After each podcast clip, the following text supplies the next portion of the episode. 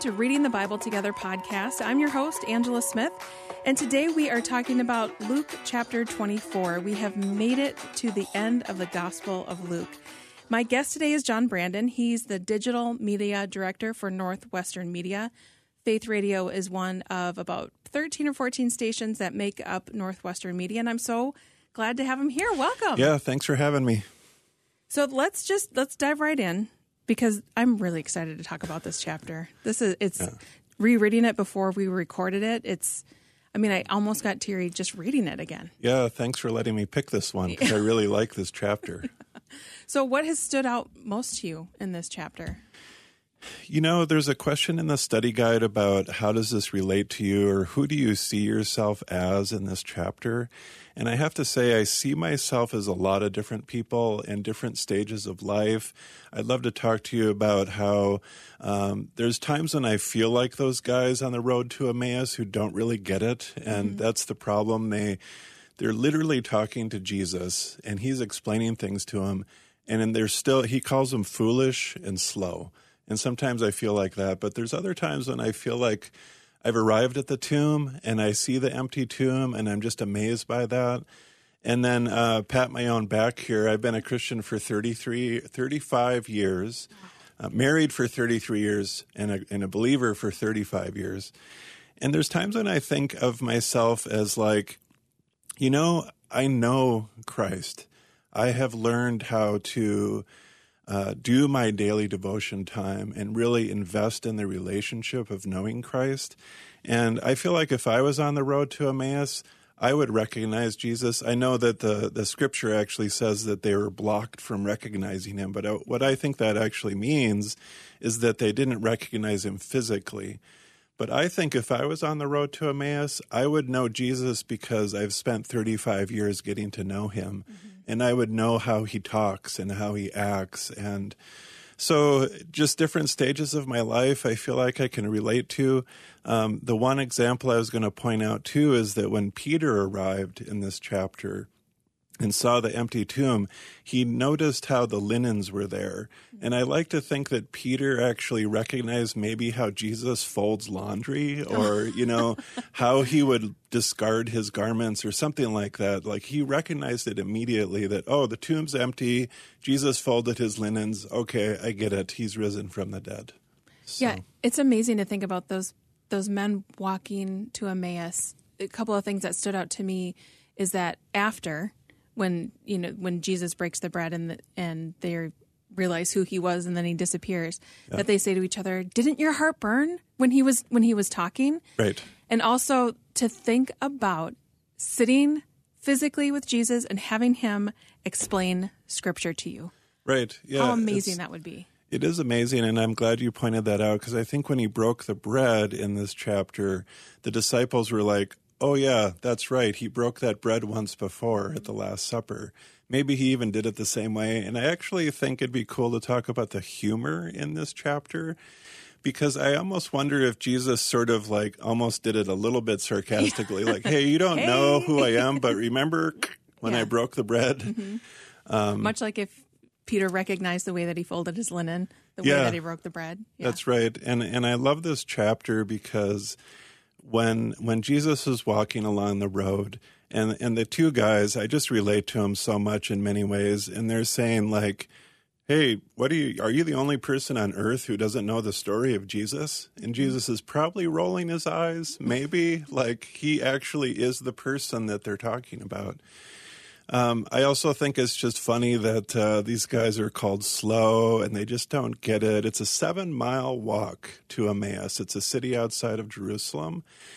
And they just had all this time. And it's, it's somewhat sad too, because you think if any of us had seven miles to walk with Jesus, eventually the light bulb would go on and we'd say, Oh, this is Jesus. I get it, you know. And I don't think that ever happened until the very end. You know, then they finally realized who he was. I actually think they accept, like what we say the phrase accepted Jesus, mm. um, invited Jesus into our life. I actually think maybe they were the first people to do that. Um, that's a theory I have. It doesn't really say that, of course. Uh, but it just seems like their eyes were finally opened. The Holy Spirit said, uh, revealed to them, you know, holy inspiration, and they realized who Jesus was. And I believe at that point they said, I want to know you. I want to find out who are you really. Um, something I wanted to talk to you about too, Angie, is just this idea that I've been thinking a lot about lately, and it, it just spurred all these thoughts all over again for me that mm-hmm. there's two words in Greek for no.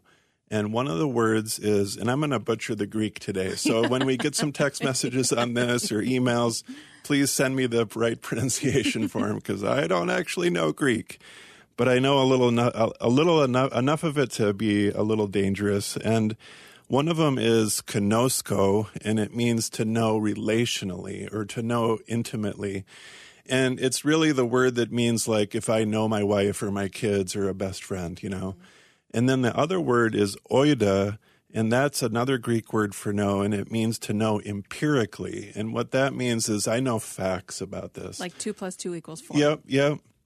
And what I've been thinking about is on the road to Emmaus, those two guys, they knew Jesus empirically. They knew facts about him. Some of the facts were wrong. They actually said, like, oh, you're a prophet who's going to redeem Israel. Mm-hmm. Well, not really. He's going to redeem all of us, actually. Yeah.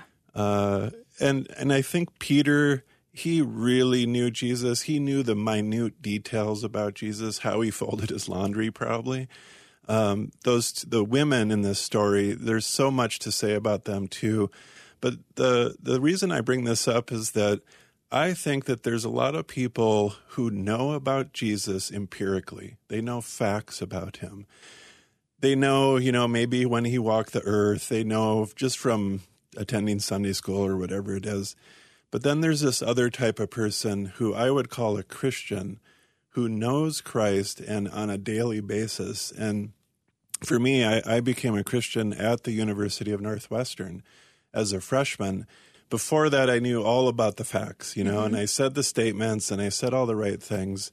Uh, but when it came to uh, one night in my dorm room as a freshman, I just knelt down on the carpet in my dorm room and I said, I want to know you, Christ. I want to know who you are. I don't want to know just facts about you. And I can honestly say, ever since then, the last 35 years, I've been just trying to get to know Christ on a deeper level, you know? And I just want to say to the listeners out there reading this chapter, uh, if you've ever thought to yourself, maybe you just only know facts about Jesus, maybe now during the Christmas season, as we're ending this series on Luke, the last chapter, you're on the road to Emmaus yourself and you just know Jesus empirically.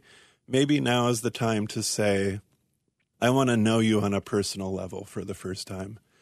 And I'd actually, I'm wondering if it's okay if I pray for the listener. Of, course. Doing that? Mm-hmm. Okay. Yep. My story is so similar. I knew about God like you know, I always describe it like you know about the president.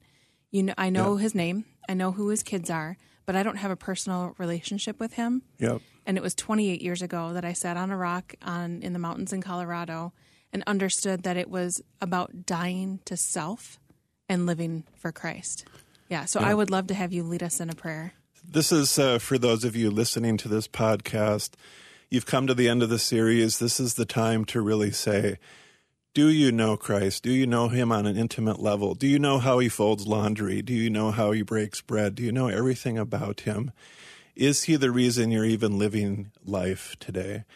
And if that's not true, if you just know the facts, then pray along with this prayer that I'm going to pray and just uh, close your eyes, you know, you and Jesus, you and your Heavenly Father, and just pray this prayer for the first time. And it goes something like this Dear God, I, I just want to know you. I want to know you personally. Uh, I don't want to just know facts about you. I want to know everything about you. I invite you into my life. I confess my sin. I'm here to say I just want to live for you the rest of my life. Uh, I want to know everything there is to know about you and not just go to church to hear about you and learn facts about you. Uh, but I want to know the Greek word for knowing, gnosko, which means to know on a relational level. And I just give my life to you right now for the first time. I pray this in Christ's name. Amen. That has been actually our whole hope of doing reading the Bible together, this Luke series, is for mm-hmm. people to grow either if they don't know Christ, to come to know Him, or to grow deeper in their relationship with Him. And so, I mean, John, you're you're you're ending this whole series perfectly by you know our conversation about the these two men who are saying all these things about Jesus not under you know we thought he was the messiah but i guess you know Right. not. And then to come to the point to realize oh he is the messiah. And didn't couldn't you feel your heart burning you know within you when you were talking to him? There was something stirring inside that you that you're nowhere do you know what i mean you're Yeah. nowhere knew something Yeah, and in the Holy Spirit, it's that first moment of revelation with the Holy Spirit when that burning happens. And the good news is, if you accepted Christ for the first time by listening to this podcast, you get to spend the rest of your life with the Holy Spirit, speaking to you, comforting you. In the scripture here, it says He's the promise. And the promise is that He's going to help you and guide you, help you overcome sin. So please send us a message if you've uh, done this, text us, email us, send us a carrier pigeon, whatever you need to do. Let us know that you've accepted Christ, and we'd love to follow up with you about that. Yep. Like John said, we would love to hear from you. We would love to hear if you've made a decision to follow Christ and to help you in with resources that you'll need to to take those next steps in your relationship with God. If you made that commitment, you can text the word faith to 41224 and you're going to get some great resources and a little bit of follow up after making that decision for Christ. John, thank you so much. Yeah, thanks for having me, and sorry about butchering the Greek words, No. but you know, maybe somebody will let us know how to pronounce them.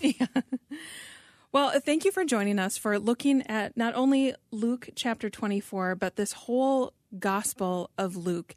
And I just want to give you a little taste. You know, Luke's writing the gospel was the first of a two volume series. He wrote Luke and then he also wrote the book of Acts. We see right at the beginning of Acts.